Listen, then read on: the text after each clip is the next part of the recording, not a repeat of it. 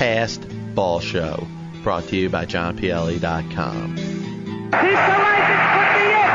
Way back there! Holy cow, What the f- you think is my opinion of it? I think it was f- put that in. I don't. So the Tribe drops its third straight on this trip, six to one to the Rangers. For the Indians, one run on, let's say, one hit. That's all we got. One goddamn hit. Don't worry, nobody's listening anyway. I'm talking about the past, I'm talking about the history, I'm talking about what's great about this game of baseball. There's so much stuff that we can talk about. I would say I wouldn't know, but I would say the reason why they won the past is baseball going is the highest baseball sport that has gone into baseball and from the baseball angle. I'm not going to speak of any other sport. Let me start by telling you this. I have never used steroids, period. Jerry, just remember, it's not a lie if you believe it. Joe Carter with a three-run homer. The winners and still world champions, the Toronto Blue Jays. And this team sucks. Well, he is. Well, he's out. Yes, Fred is out. Look, look at this. Fred is out. Uh, Damon Mack. I'm not here to argue about other sports. I'm in the baseball business. It's been run cleaner than any baseball business that was put out in the hundred years at the present time. Sell the team. Oh, yeah, welcome aboard. John Pielli, Passball Show, MTR Radio Network, hour two of the program. And just want to take a couple minutes to wish everybody a happy new year. Of course, this is the first uh, Passball Show of 2014, and hopefully everything in 2013 went the best it could for you. I got to say, personally, you know, it was a great year for me. I, you know, I've had a chance to do a lot of stuff with my show and everything that I'm looking to pursue in regards to baseball. And just remember, you know, your year is what you make it and you know what whatever whatever you're able to put in and just take all the negativity and all the downfalls and everything that's not going right out and just focus on what you can do to make your year better. So hopefully 2014 is a great year for everybody and obviously on a personal level just hoping to build up the momentum that I built up with a strong 2013. But we're going to start this hour off by playing an interview I recorded with a pitcher that used to pitch in the Oakland Athletics organization. He ended up pitching a little bit with the A's minor league teams and the Detroit Tigers minor league teams and ended up having to call a, a career. But he ends up uh, becoming a Major League Baseball certified player agent now, and his name is Scott Drucker.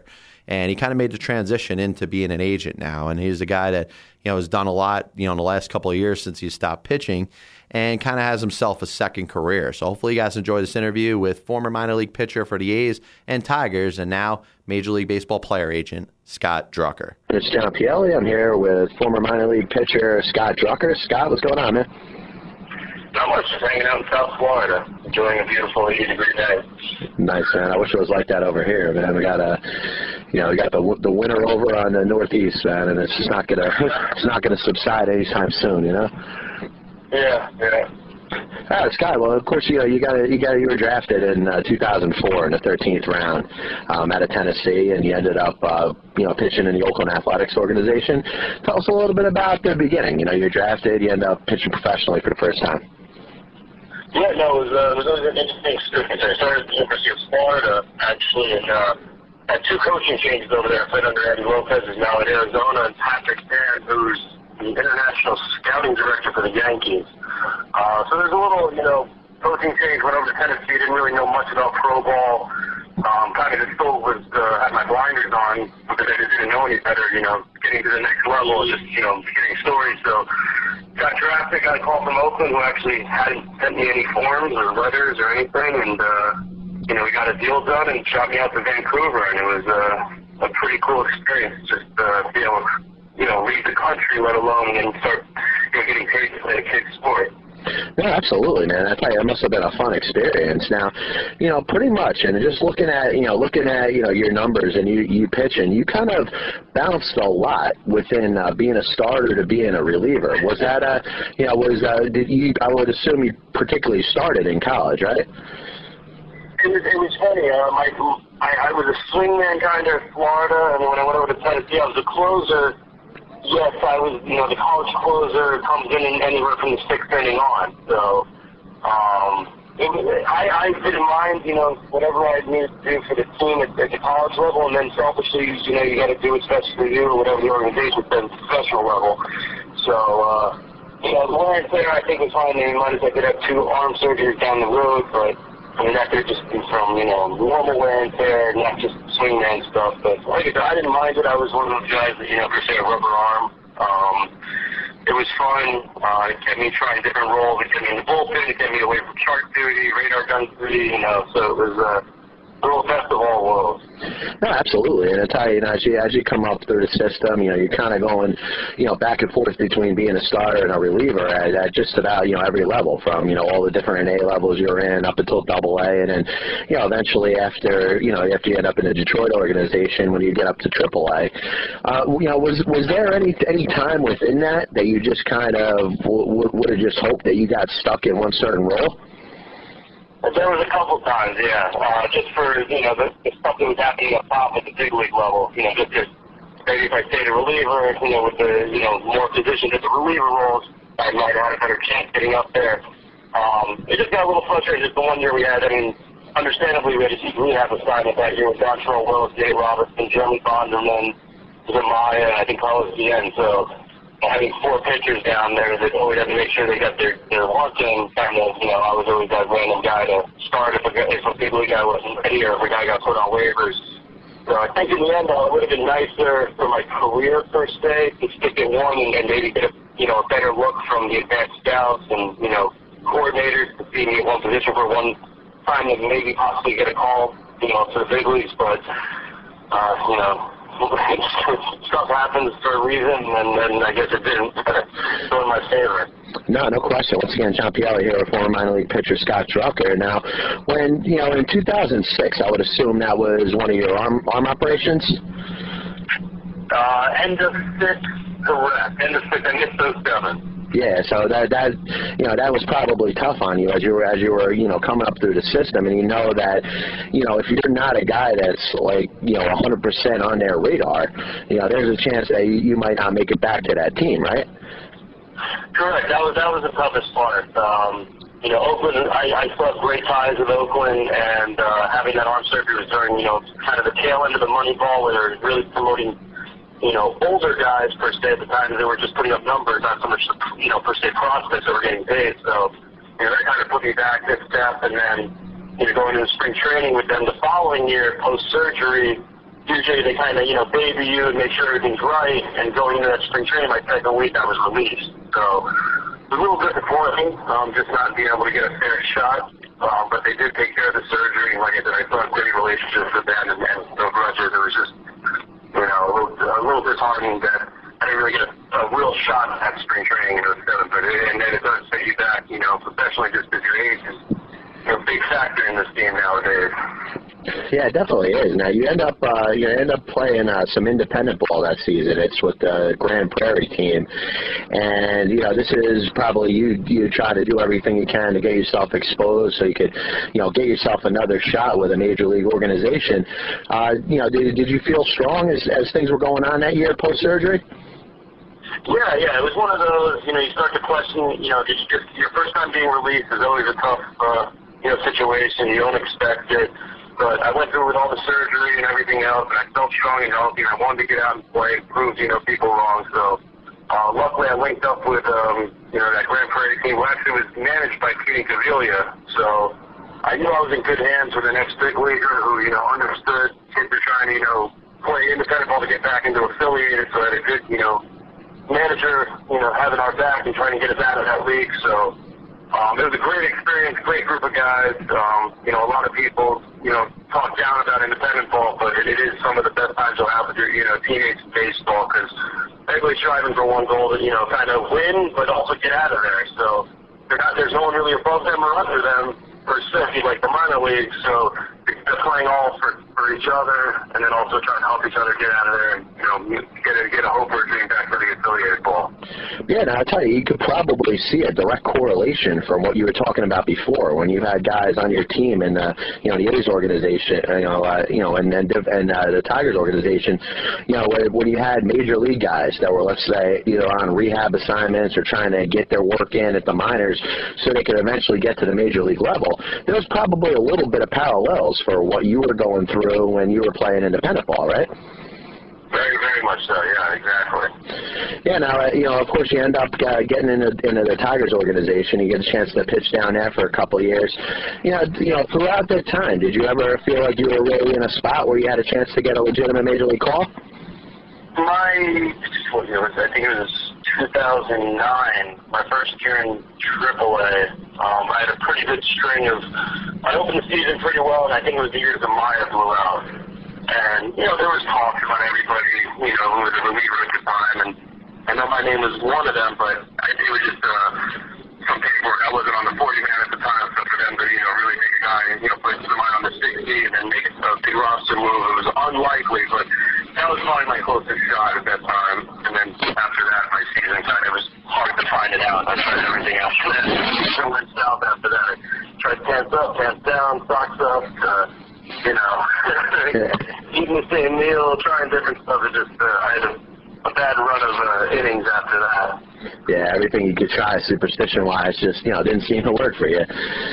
Exactly. Yeah, now, you know, you, you end up deciding, I believe, if I'm not mistaken, is that after uh, the 2012 season that, you know, you weren't you weren't going to pursue it anymore. Had you uh, had you gotten any thoughts or any any uh, dialogue involved in like, you know, maybe wanting to become an agent or had you decided to stop playing baseball first? Um, I, I came up with playing baseball. I mean, it's just uh, following my time with Detroit, I went back to that Grand 13 for a month um, just because I wasn't ready to hang up the cleats, and I ended up in Taiwan. Um, I pitched well over there, had a great time, really enjoyed the culture, and then went to Venezuela, then my arm was barking. Came home, jobs were getting uh, real scarce, and I was humble with where I'd been in my career, and uh, you know, happy with where I, you know everything I've done in it. Um, that you know, and also as a player, I used to to the meetings all the time um, just to kind of understand the other side of the game, whether it was, you know, scouting or front office or, know, the business side. So I never thought about the agent world per se, but um, luckily my agent, when I was playing Brian Grieper, he, um, when I told him I wanted to retire, he was, you know, the one who approached me about, you know, becoming an agent advisor. And I it kind of fell into my lap and, and been going with it for the past two years now. All right, and uh, what, what would you what would you say is like uh, you know the biggest uh, let's say the attribute that you would have to have to be a good sports agent? I mean, honesty. Honesty goes a long way in this game um, because you want to build the biggest thing with our end is, and as a player, and, and as a player, when I was, you know, being a player and having an agent and now doing the on the opposite end, it's just being upfront with your guys. You know, there's there's definitely ups and downs in this game. You know, I mean, we all know you got three for ten, you're in the Hall of Fame, or possibly nowadays in the Hall of Fame. Um, so if there's ups and downs in this game. You got to stick with your guys. It's the you know the grind of the minor leagues, understanding you know that that background and you know our, our high school is ready to go leave home and move to Spokane, Washington on their on their own and, and play professional baseball. Just you know, being honest, being able to pull the curtain back for players and families and explain to them, you know, the process of everything going on, really. No, listen, it sounds like you, you got yourself into something good, and you know, hopefully this is something you're able to, uh, you know, kind of get yourself a second career with. I wish you the best of luck, Scott. Thanks for having a couple minutes today. Hopefully, you guys enjoyed that spot there with Scott Drucker, former pitcher with the Athletics and Tigers organization, and now Major League Baseball players agent. So, we're going to take our first break. We'll Be back with a lot more stuff going on. Pass Ball Show. Don't forget to check out johnpielli.com and like my page on Facebook. Hey guys and gals, want to have a great time dining out while watching your favorite sport on HDTV? Then come on down to Hooters of Princeton, New Jersey, located on Route 1 South in Trenton in the Mercer Mall. Hi, I'm Deja. And I'm Corey. These are great deals all week, bound to whet your appetite and satisfy your hunger. Check out our Bun Day Mondays, where you can have a delicious cheeseburger and fries for only $6.99. On Tuesdays, we have all-you-can-eat wings all day, just $12.99 per person or $10.99 for boneless. On Wednesdays, you can get 10 boneless wings and an order of fries for just $6.99. On Saturday, kids eat free for every meal ordered by an accompanying adult, and the meals are served on frisbees. We have half price appetizers from 10 p.m. until close every day. You can then enjoy your cold draft beer with our mouth-watering crab clusters for only $5. Remember, we are located in Trenton on Route 1 South in the Mercer Mall, just south of Quaker Bridge Road. For any information, call us at 609-520-WING. That's 609-520-9464. So come on in and watch your favorite football team while having a great meal, served up by the nicest and the hottest girls anywhere. Hope to see you there.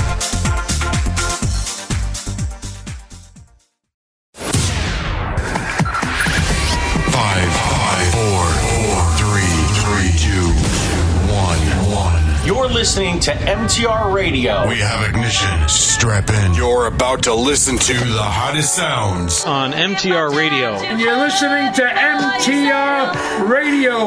A flippin' out radio production. And you've got it. Hot, hot, hot, hot, hot. Blaze, blazing the steel.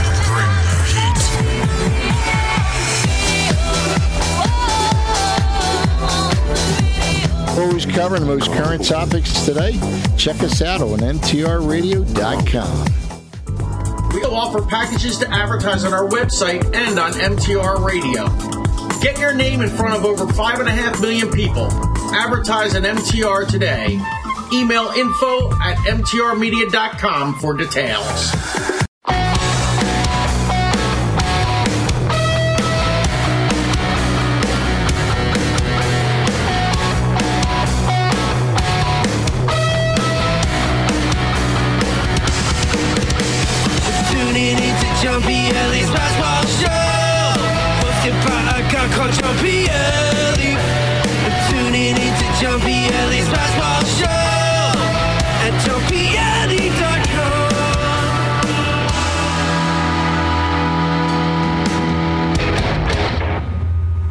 Welcome back, John Pielli, Passball Show, MTR Radio Network. And I'm going to jump right into another interview I recorded this past week with former Major League pitcher Bryce Florie. And Bryce pitched for the San Diego Padres, the Milwaukee Brewers, and of course the Boston Red Sox. And what Florie is always going to be remembered for was being hit with that line drive right in his eye off the bat of Ryan Thompson while he was pitching in 2000 for the Boston Red Sox. An unfortunate situation, something that obviously gave him a lot of problems. It was very difficult for him to deal with for several years. And you're going to hear how he copes with it. And of course, a lot of things going on with his Major League career. So hopefully, you guys enjoy this interview with former Major League pitcher Bryce Florie. Good afternoon. It's John Pielli. I'm here with former Major League pitcher Bryce Florie. Bryce, what's going on, man?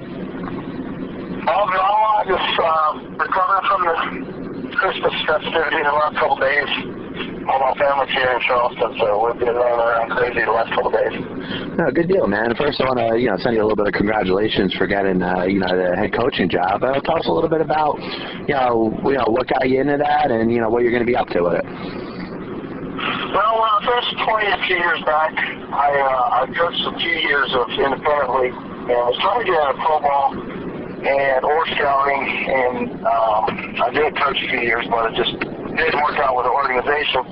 So I started coaching travel ball in Charleston, and went back to school, got all my credentials so I could uh, teach, and just to try to get into that profession while I was coaching. And in uh, private school job opened this last year, so I will actually be the head coach at a, a private school here in Charleston.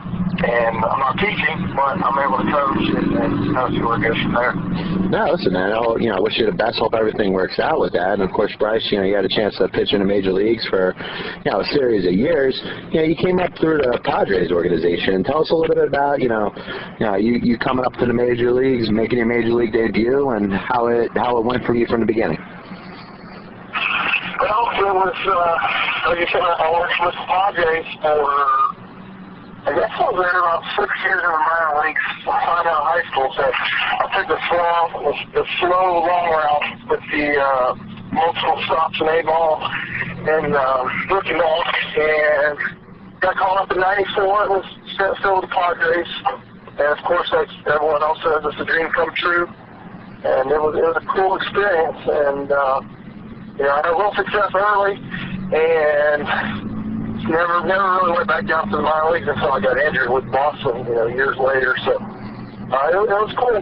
You know, around the time you came up, of course, you know, you made your major league debut in 1994, and that was the strike shortened season. Did that impact you in any way, or was it, there anything that, you know, impacted you in a in a different type of way than you would have if you were up during a major league season, like a regular season? Well, it showed me how much uh, baseball is a business. Um, in the minor leagues, you're kind of sheltered from all of that, you know, the, the things like a strike. And I guess you would be so much nowadays because there's so much access to everything in the world. But back in 94, you know, the internet was just coming through and uh, we didn't have much access to the big league stuff. So as I got called out then was there for a month, um, they were able to send a player down from each organization, and I was actually the guy that sent down back to AAA. So I finished out the season in AAA, and um, of course I was on the major league roster. So next year, you know, I had to wait for the strike to settle before we go back to spring training. So kind of showed me, you know, I guess what what baseball is all about at the big league level. And, and there were a lot of things, of course, I didn't understand going on. But, you know, we stood as a union, and the young guys, not knowing a lot of the things that were happening, just said, okay, well, you guys are experienced and smart, and we're going to do this together. And, you know, you see the contracts today, and part of part of the reason for those contracts is in '94 when, when we stood out and, and made the owners, you know, start paying out the money. And of course, there's nothing like today, but um, that was that was one of the big uh, things that the owners were saying. They're saying, you know, we don't have the money to pay guys a couple million dollars a year, and now they have enough to pay them twenty million dollars a year. So. Uh, lot, different, but that, that was the way it impacted me. No, absolutely, man. I tell you, you look back at that time, and that was kind of a, you know, really the turning point within the tables kind of turning into the players' favor. Really, prior to that, of course, for years and years in baseball, there was the reserve clause with free agency coming in the 70s, and then, you know, a lot of the uh, issues going on with the collusion in the 80s. So this this last strike, you know, in 1994, turn, really turns out to be the best thing to happen for the players overall, and obviously the players playing now are feeling the residual effects of it all. Yeah, definitely. It, it was a, it was a tough time for a young player like myself, but you know, as I said, these older guys kind of said, "Look, they've done it before, and we're going to do it again." And you know, the, the union had all us, all our best interests in mind, and you know, they, they actually part of the agreement when we did sign was the guys like myself got our service time back, and I guess everyone got the service time back. So that even it worked when, when it went to uh, arbitration and free agency, you know, you still got those days back. So, um, like my first year, I was up for a month, and then the strike hit. Well, then when I started the next year, and the agreement was made, I actually had more than a month as far as service time goes, which is huge when it comes to you know arbitration contracts and, and free agency. No, absolutely, man. And the way you know, way it sets up, obviously, you know, you're able to uh, get a, you know, qualify for arbitration earlier and eventually free agency. So, you know, I'm glad that ended up working out in your favor. You know, you know, during, during your time with the Padres, you know, you you came from a you know from a team once you came up there, uh, the the team was kind of still rebuilding. There was a lot of uh, a lot of pieces to be put into place. Of course, Tony Gwynn was the one constant through it all. But you know, during the course of his career, there was a couple rebuilding uh, times, and that was one of them. But you know, really towards uh, 1996, the Padres started to really put something together. Did you notice kind of a kind of a change from the team? You know, kind of developing itself into more of a contender during your time there. Well, I just knew, you know, when I was there, we we acquired some big name guys, and you know, with the young guys like myself and Joey Hamilton and Doug Bochtler and Scott Sanders and Tim Worrell, we didn't feel like we were rebuilding. We thought it was our time to get to the big leagues and and, start, you know, winning some games. And you know, of course, it was a fire sale to everyone else, but the young guys, we just looked at it as a chance to pitch in the big leagues. And, you know, we had Herm, Dustin Hermanson, and there was a bunch of pitchers that were like, you know, we can get guys out, we believe. And they got Ken Caminiti, Steve Finley, Wally Joyner, Fernando. So you look around, we had Rickey Henderson. So that was a, that was a lot of good players on that team with a young pitching staff with Andy Ashby and Andy Paris. And so we felt like, you know, with the pitching that we had, with the arms that we have, we we could contend.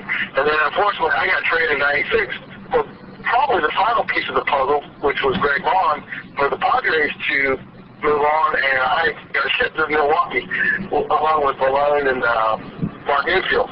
So I was part of the World Series run. Was two years later on the bad side as I, I was uh, sitting in Milwaukee.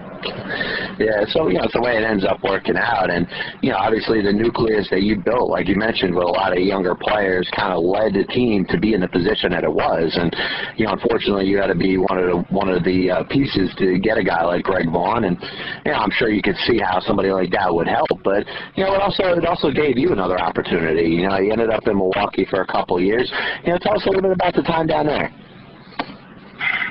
Well, it was a big culture shock, obviously, from, uh, I played in the Midwest a few years, so it wasn't that culture. It was a culture between the National League and American League. Um, it was just, you know, it was like slow pitch softball defense. you know, when you got to the American League, and Milwaukee was really bad for that. With, you know, we had a bunch of good hitters, DH types all over the field. Um, so it was, it was just, it was a different, it was a different ball game you know, we're playing the, you know, the White Sox teams and the Cleveland teams and teams that we, you know, we, we really didn't match up well that, with that much because, you know, there was a lot of disparity as far as who was paying who. I guess it still happens to a certain extent, but, you know, it, it was tough there. Um, it was it was fun. I had a good time, and I enjoyed, you know, the old uh, County Stadium and all that, but it, it was definitely different going from National League to American League. Yeah, I tell you, you look at you look at it like this, and uh, you know, I know you were on a team in 1997, but were you were you on the Brewers when they were notified that they were going to be going to the American League in 1998? Um, I was, and then I got traded that year, so we, we went back to the National League and uh, I got traded to the American League. so uh, that was kind of funny. Uh, when I got traded to Detroit that off season, and you know, once again, I was, as you said, and, and you know, not many people think of it this way unless you're a player you covered me. That have been a big move to pitch back in the National League as opposed to the American League, uh, especially at that time with all the uh, different things going on and the run scored and all that. And the, you know, the DH at that point was a every team was a 30 to 40 homer guy, and that was a huge difference when there were pitchers involved in, you know, having the bat and also, you know, some defense being played. So I went to Detroit after that, and, um, you know, so I, I got to see them change leagues, but I changed teams again. Yeah, now once again, John Pielli here with former Major League pitcher Bryce Florie. Now, you know, you end up with the Red Sox in 2000, and of course, uh, you know, you end up getting struck by that line drive, unfortunately, off the bat of Ryan Thompson on uh, this uh, September the 8th. Um, obviously, that had to be a horrifying moment for you to experience. I mean, it was it was a tough thing to see, you know, either at the stadium or, you know, on TV. I mean, that must that must have been a pretty tough moment for you. Uh, did you have any like immediate fears once that happened? That you know, like you were fearing maybe the worst and something like that?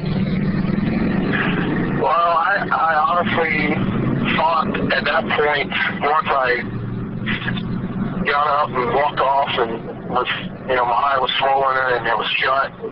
You know, the pain was, you know, as you could imagine. Um, I thought, I didn't know if I was to make it. I really didn't because, you know, you, you think the worst. And, you know, like, I don't know where the ball hit me. I just knew that my whole face was felt like it was on fire and I knew I'd gotten hit there and I was like, you know, that, that might have hit something that shouldn't have hit and I wasn't, you know, scared maybe it hit me and my brain was going to swell, or whatever you want to think as far as thinking the worst. I did think that, and um, you know, went straight to the hospital, and um, my eye was shot, and they came in and did a test on my eye and said, well, it doesn't look like you're blind, but we don't know anything further than that to uh, what's going to happen and, and how this is going to play out. So I guess at that point they weren't scared that it was going to affect my, you know, overall well-being, except I wasn't sure that I would ever see it again out of that eye. So um, that was, you know, right after the incident. So um, yes, I did feel fear for the worst, and uh, it was pretty dang bad. Yeah, it definitely was, and you know, as you go through it, obviously you have to go through a, you know, pretty extensive, you know, rehabilitation process. I mean, you gotta, you know, you gotta make sure that, you know, first of all, you're going to be able to see straight, and you know, obviously command your stuff. Tell us a little bit about the different steps that you went to to get yourself back on a mound. Well, I at first I had a patch on my eye and a uh, it was kind of funny. Now when I look back, I had a gauze stuck up my nose. It was a probably a one foot long gauze that stuck in the nasal cavity, which was you know two inches to pull these things out. And had a little cast on my nose with the patch, and and so that's where I started from. And it was just I had blood behind my retina, so I wasn't sure if I was going to ever that would ever basically drain out. So basically, I was seeing through my visual field, but it was well, it was black. I couldn't see anything except like the left, you know, the upper and lower parts of my field. And um, when I went back home, as I was getting better, I, I you know, was just trying to play catch, and I would miss every ball because my depth perception or my vision was so so much different than my left eye. And uh, so it just started really like from when you're a kid, you throw the ball off the roof or bounce it off the of the house, and, and I, I really was doing that by myself, just trying to see if I could uh, do anything. And the whole time I was like, I don't know if I'm ever be able to do this. And the bottom line was if my vision came back to a certain point, then I was going to try it. But I didn't know that was going to happen until it actually did happen. So next spring training, I went in and I was seeing about 2080 out of my right eye and 2020 out of my left. So my depth perception was awful because the vision was different. And every time the ball, if I, I got to the point where I could play catch, every time I got to a certain point, my left eye, you know, could see it from the time it was thrown, and then my right eye would catch it as it was getting closer, and it, it looked like a little slider. Every time the ball would come, I would flinch because now I could see it with two eyes instead of just the one. Uh, so that's as far back as it goes to, okay, how am I going to figure this out? How am I going to do this? But it was, you know, days after practice of catching buckets and buckets of balls. And I remember going in and telling Joe Kerrigan, like, hey, I can't do this today because my legs are so sore from just bending over, bending over, bending over, trying to make myself available to get on the field. So I never felt like my stuff was going to be bad because it didn't hurt my arm. It was just a matter of if I could, you know, figure out how not to be scared out of the mouth. And what I did find was I wasn't scared, but I did flinch.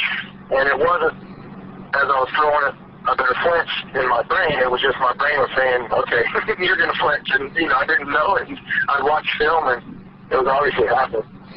Yeah, no question. Once again, John Pielli here with Bryce Florie. Now, you know, as, as you're going through this, I mean, how long within your own like recollection did it take for you to be able to throw a ball and just not have a fear of it just coming back to you so fast? Or did you ever get yourself back to the point where you kind of threw the ball with ease without like the concern of something like that happening? I did. I ended up getting to that point. I, I look back, I probably handled it the wrong way. Um, coming back as quick as I did because I knew at that point the Red Sox did not have my best interest at heart. So I was fighting with them just to get back on the field. And my thought was, I need to get back on the field because when something happens, then I need to resume my career if I can. If if it would have been maybe a different group of people, it might have happened a little different, and they would have sent me to the side and said, "Hey, let's just do this slow and take it one step at a time. Well, my, you know, my step was, hey, spring training's here, let's get going. And it took me a while. I, I remember throwing a lot of pitches outside or real far inside because I didn't want them to hit it on the barrel. And I do remember one day in the locker room just looking at myself as we've all done numerous times in our lives when you do something good or bad. And just, I was like, hey, you got to either throw the ball over the plate or quit. And there was no shame in me quitting after you know, what happened, but at the same time, that wasn't an option for me. But I knew that I had to just let it go.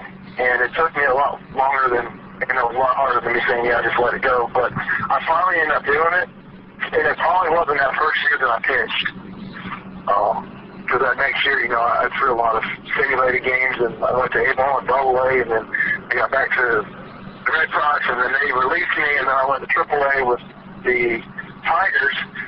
Um, but you know, every time I put on those glasses, it was like, okay, here's a reminder of why you're wearing these glasses, and it's this, you know, it could happen again. So you don't really ever lose it. But you know, I just had that talk with myself, like, hey, make some changes, or you're gonna be home anyway. Yeah, no question about it. And I tell you, you know, through all these years later, now that you look back on it, did you ever think you got yourself, you know, not necessarily from a physical standpoint, because you know you always you established that you know you never really lost anything in the ability to throw the ball and pitch like you could before. But did you ever get yourself, were, were able to get yourself mentally to a point where you feel like you could have pitched like before the uh, the incident happened?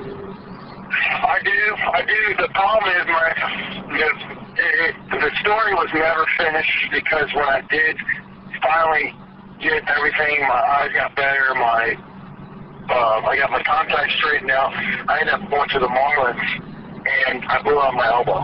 And I was, and this is honest to God, the night that my elbow was left on the mound, I was getting called back up to the big leagues that night. They had already sent the guys from um, extended spring over there to me. Was going to take my spot. I was on to the Marlins big league team, and my ligament blew out.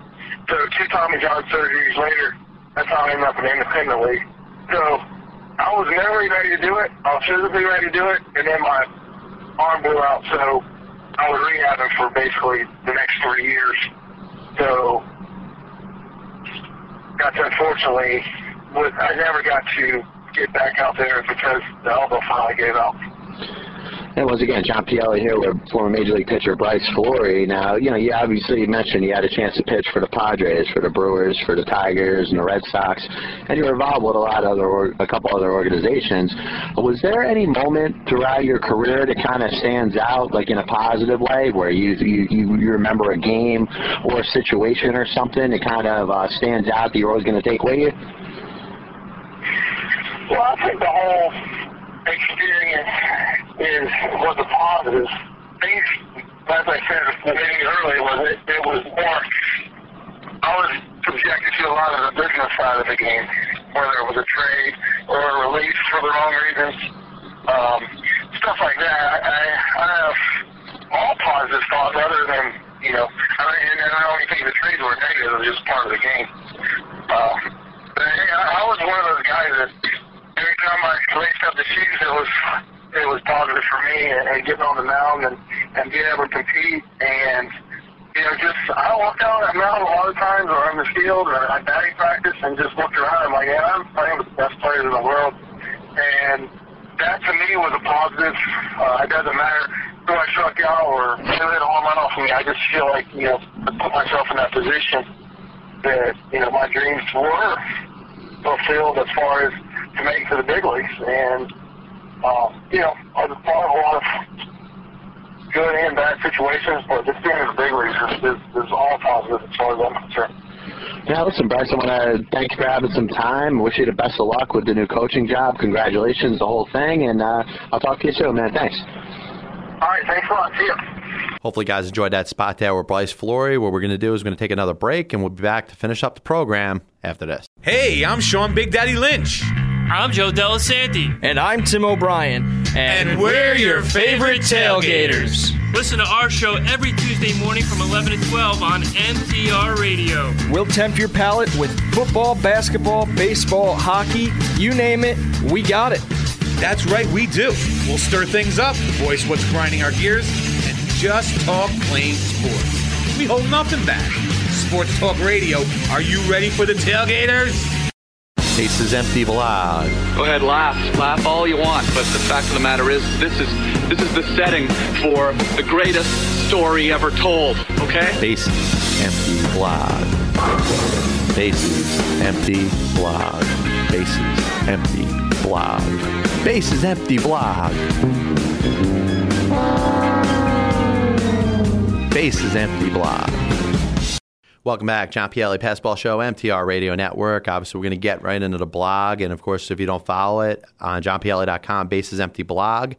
Um, you could also check it out on mtrmedia.com slash John Pielli. And if you're listening on a computer, you could just click over and read some of my articles. But a couple of things I got into was kind of talking about the Hall of Fame a little bit. And, you know, we talk about players that maybe should deserve a little more consideration. And you also talk about some players that are playing now, whether they are a Hall of Fame player or not, or could be, you know, once their career is done. And a lot of people have brought up Carlos Beltran, and Carlos Beltran has had a very good career.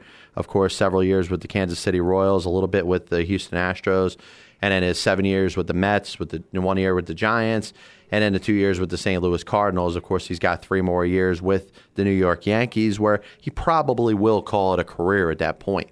And one thing that stands out for Carlos Beltran, if you're looking at his career, he's been a fantastic postseason player, one of the best postseason hitters really in the history of the game. In his career, he's got a 333, 445, 683 slash line, which is a 1.128 OPS, 16 homers and 40 RBIs on 180 at bats. Obviously, he has missed a little time during a regular season due to injury, which has kind of set him back a little bit. But for his career, he's hitting 283 with a 359 OBP, 496 slugging, you know, for an 854 OPS. In 16 seasons, he's had 1,346 runs scored, 2,228 hits, 446 doubles, 77 triples, 358 homers, and 1,327 RBIs. If he were to retire today, he would not be a Hall of Fame player. But he's coming off three straight solid seasons since his last injury, and the Yankees deal is for three more years. Obviously, if he compli- compiles three more seasons that are similar to the last three, his chances are going to improve.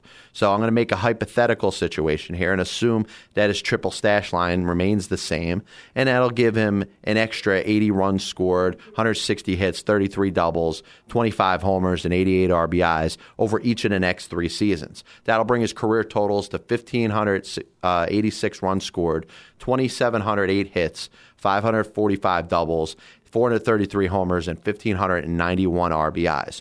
With all fairness to Beltran, I'm not going to put his career numbers against center fielders like Willie Mays, Mickey Mantle, Joe DiMaggio, or even that of Ken Griffey Jr. But I, I picked three different players that will kind of tell a different story, and all of whom happen to be in baseball's Hall of Fame. Kirby Puckett won two World Series for the Minnesota Twins, retired obviously earlier than he should have due to injury. He hit 318 for his career, had an 837 OPS. In 12 seasons, he had a 1,071 runs scored, 2,304 hits, 414 doubles, 207 homers, and 1,085 RBIs. His average numbers per season come out better than Beltran, even though Beltran has a higher OPS.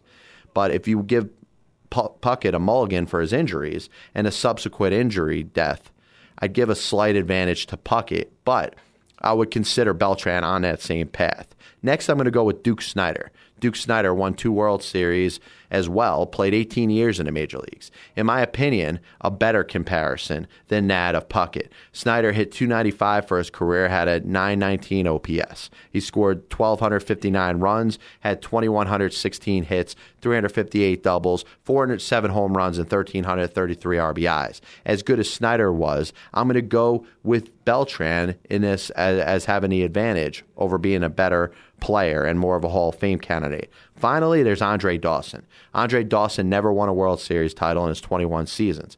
Does it sound familiar? Beltran, unless he wins a World Series with the Yankees in the next three years, may go throughout his career without winning one. But Dawson was a 279 hitter with an 806 OPS. He scored 1,373 runs, had 2,774 hits, 503 doubles, 438 home runs, and 1,591 RBIs for his career. You look back at Beltran's estimated home runs and RBIs, which, if you even remember what I said before, Beltran would have 433 home runs, 1,591 RBIs over 19 seasons, the exact same amount of RBIs as Andre Dawson. Dawson played his first eight seasons in center field for Montreal. You know about Beltran making a switch to right field, where he's probably going to play with the Yankees. But I see how Beltran is projected to finish with better numbers and Snider, and it's eerily similar to Dawson. Snider made the Hall of Fame because he was one of the best in the game. Those career numbers did not reflect that. So if you want to go with the idea that if Dawson is in, so should Beltran, I don't have a problem with it. But to compare the game's best center fielders and outfielders, it's probably not a fair discussion. I would still put him in, but I don't think it's as much of a slam dunk. And another guy that I wanted to talk about is on the ballot this year, and I've mentioned before, and he's kind of a guy that I think is a fringe guy, a guy who I think should be a Hall of Famer, but I'm not saying is that much of a slam dunk. And that, of course, is Fred the Crime Dog McGriff. And Fred McGriff, if you look at the way things have happened, uh, you know, is a guy that kind of isn't getting a lot of attention with the guys involved in steroids and the guys that are, are probably more slam dunk candidates, you know, getting more attention right now. But, you know, you look at some of the best first basemen ever played a game, and obviously Lou Gehrig comes to mind. And if you look at Lou Gehrig's career, you know, it's certainly something that is, is something that's really uncomparable because he was such a ridiculous hitter.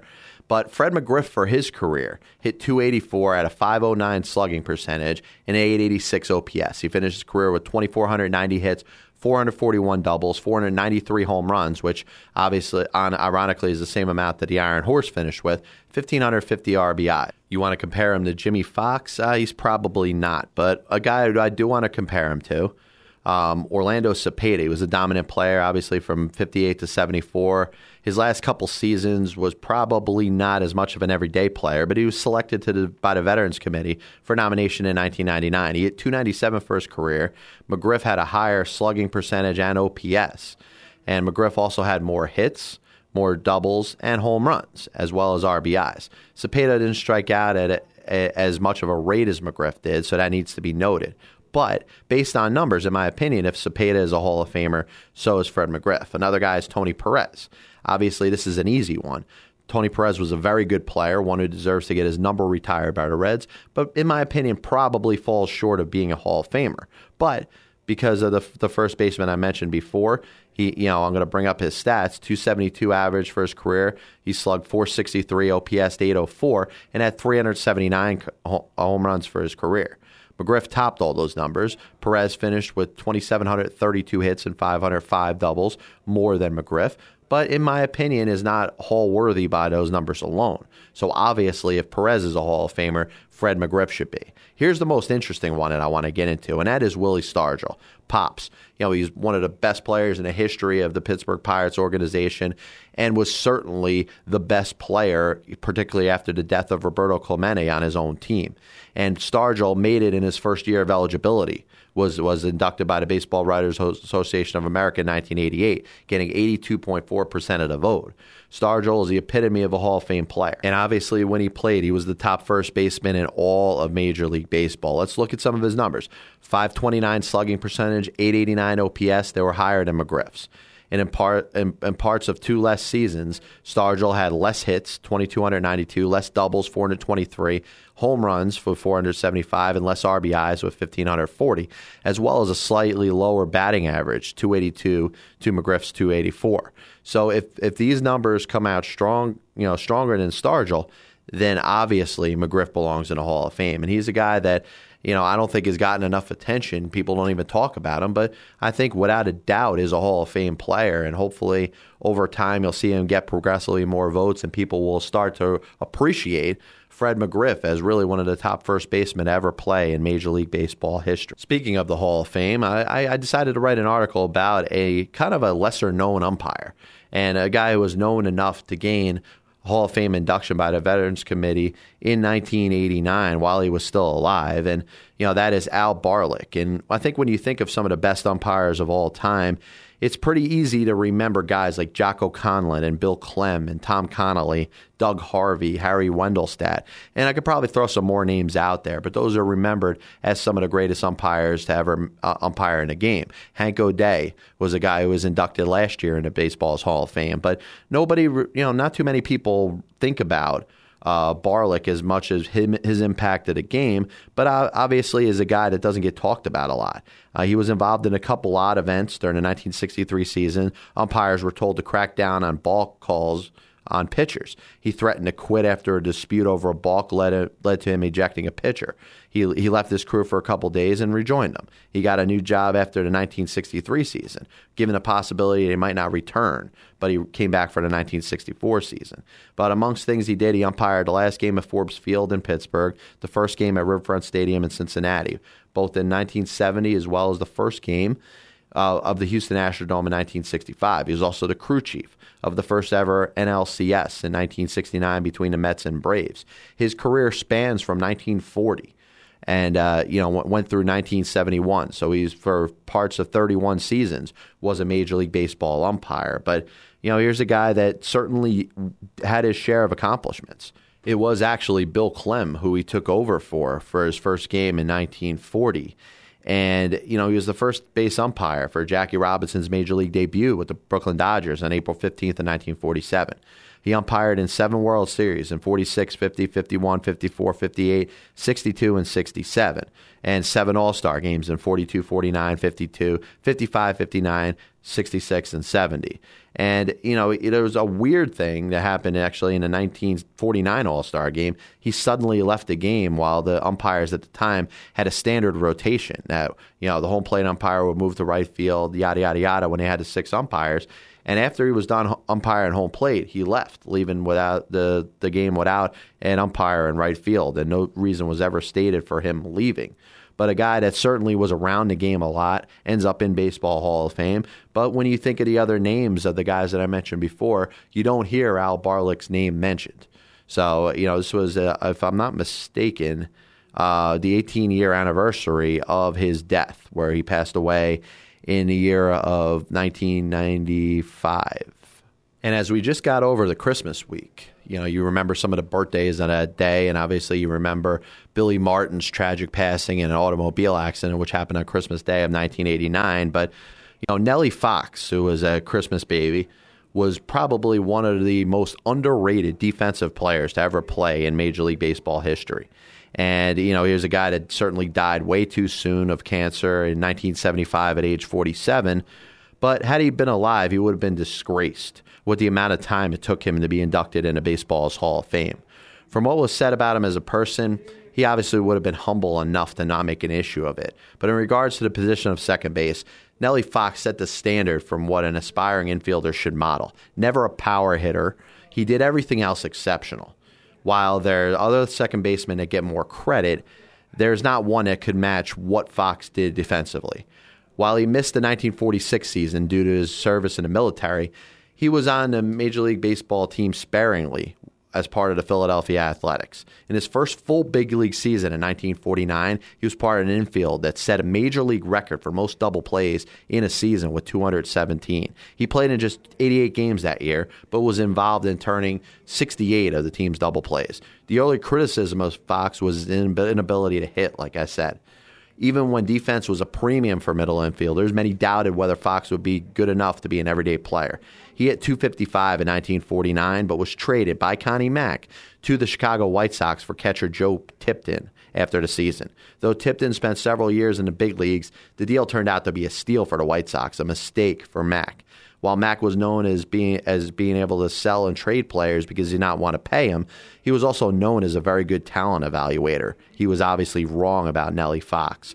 For a second baseman that was not a power hitter, Fox made up for it by being a solid 300 hitter six times in a 10 year span. He was consistently among the league leaders, if he didn't lead the AL himself, in games played, plate appearances, at bats, runs scored, and on many occasions on base percentage. Another thing that didn't stand out, that stood out for Fox, was the fact that he was never a big base stealer. For a guy that generally batted towards the top of the order, Fox had, had just 78 stolen bases in his 19 year career and was actually caught more times, 80, than he than he stole a base.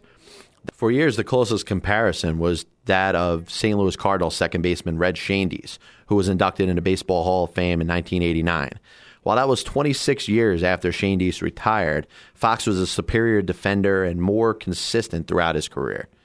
Fox never saw more than 21.6% of the Hall of Fame vote while he was still alive. In his last year of Hall eligibility, the Baseball Writers Association of America in 1985, he fell just two votes shy of getting in. While the Veterans Committee finally selected him in 1997, the baseball experts, and I always knock these experts because they think they know everything, should have valued his contributions to the game better.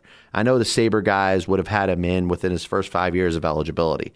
Ozzie Smith was was was not much of a question of whether he would have been. Neither should Nellie Fox. So I leave you on that. Nellie Fox absolutely should have made the Hall of Fame not only while he was still alive, but within his first couple years of eligibility because he had a similar impact on the game to that of Ozzie Smith. But I hope you guys enjoyed the program today. A big thanks to Vance Law, Bryce Florie, Scott Drucker for being part of the program. And once again, a big reminder Happy New Year, everybody. Hope it's everything that you guys want it to be. So thanks a lot, John Pielli, Passball Show, MTR Radio Network. Don't forget to tweet at me at John underscore Pielli.